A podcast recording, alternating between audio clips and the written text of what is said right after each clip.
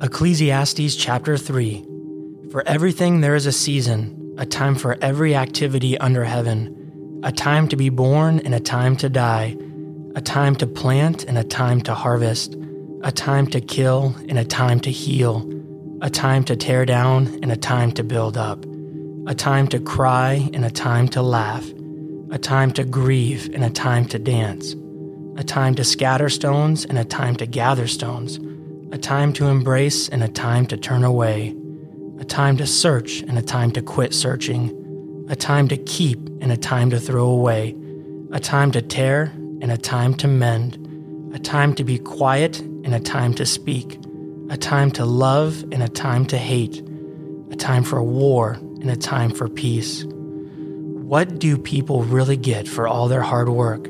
I have seen the burden God has placed on us all Yet God has made everything beautiful for its own time. He has planted eternity in the human heart, but even so, people cannot see the whole scope of God's work from beginning to end. So I concluded there is nothing better than to be happy and enjoy ourselves as long as we can. And people should eat and drink and enjoy the fruits of their labor, for these are gifts from God. And I know that whatever God does is final Nothing can be added to it or taken from it. God's purpose is that people should fear Him. What is happening now has happened before, and what will happen in the future has happened before because God makes the same things happen over and over again. I also noticed that under the sun there is evil in the courtroom. Yes, even the courts of law are corrupt. I said to myself, in due season, God will judge everyone, both good and bad, for all their deeds.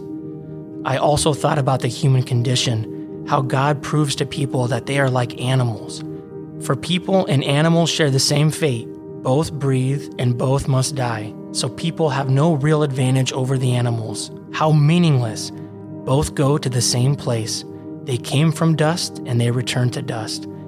For who can prove that the human spirit goes up and the spirit of animals goes down into the earth?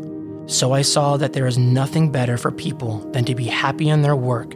That is our lot in life, and no one can bring us back to see what happens after we die.